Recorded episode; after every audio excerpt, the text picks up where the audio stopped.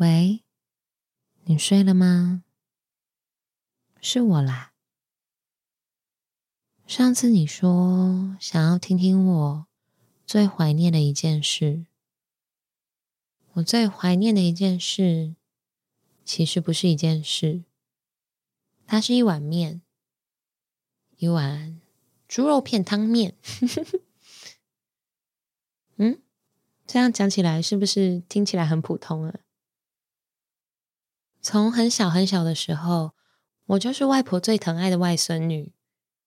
可能因为外婆都一直跟着我们家一起住，也可能因为我是年纪最小的孙女，所以外婆对我的疼爱就是大概是到表姐会有一点点吃醋的那一种程度。在印象中，应该是小学四年级左右的时候，某一个下午，不知道为什么。只有我跟外婆两个人在家里。从小就超级贪吃的我，当然趁着爸爸妈妈不在家，赶快缠着外婆煮饭给我吃。因为其实记忆中婆婆煮饭是非常好吃的，但是因为年纪比较大了以后，可能调味料加的比较多，口味比较重，妈妈没有太喜欢让婆婆煮饭给我吃，所以趁着没有人在家的下午。我就缠着外婆，请她煮一碗面给我吃。这么临时的点菜，但是来自这么重要的贵宾，也就是我。婆婆在冰箱里面就东翻西找，找来找去，想要找可以凑得出一碗面的食材出来。也不知道过了多久，毕竟那已经是我好小好小的时候的事了。婆婆端了一碗米白色的汤面到餐厅给我。上面放着几片猪肉片，看起来应该是有用粉抓过的，长得滑滑嫩嫩的。旁边有一些蛋花，还有几根青菜。最特别的是，汤里浮着几只小蚂蚁。虽然当下觉得有一点恐怖，但是我还是在外婆殷殷切切的眼神中，把那一碗吃得一干二净。长大以后才知道，那时候的外婆因为常年的糖尿病，已经快要看不见了。那是她真的好不容易做出来的一碗汤面，还好我有吃光光，也还好我没有跟她说婆婆里面有蚂蚁，不然她该有多伤心啊！而那一碗面，也就是我这辈子最后一次。吃到外婆亲手做的料理，因为后来呢，过没有多久，婆婆的身体就一日不如一日，衰退的速度快到没有人有办法做好心理准备。不管是后来的胃溃疡、肠溃疡，后来的一年里，婆婆就一直在不断的进出医院中度过。妈妈说，外婆有一个特异功能，就是每一次送到医院的时候，外婆都会跟妈妈很精准的预测自己一定会在哪一天出院，不管是再严重的情况都是。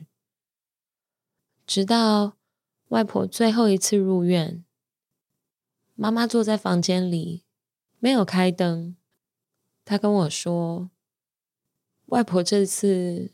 没有预测自己的出院日期了，而这一次，外婆又猜对了。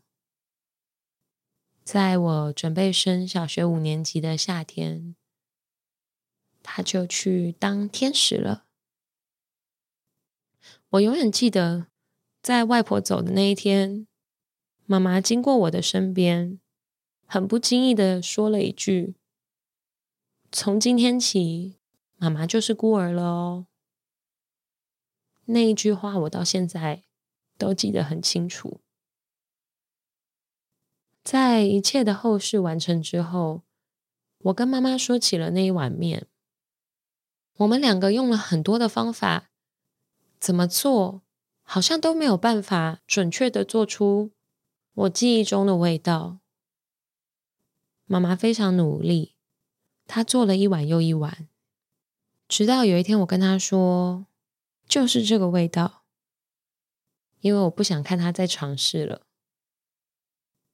时至今日，那个下午，只有外婆跟孙女的下午，那一碗面，都会是我这辈子最怀念的一件事。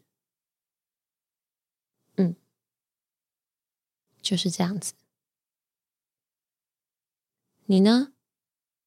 你有没有最怀念的一件事啊？我也想听听你的故事。你会再跟我说吗？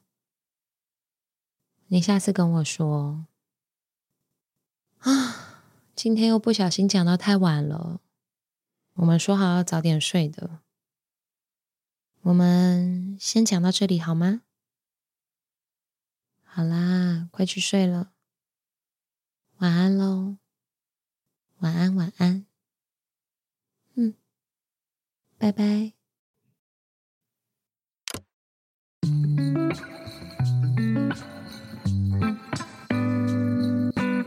大家好，我是好的老板的 Sake，这是好的老板的番外篇，叫做“喂，你睡了吗？”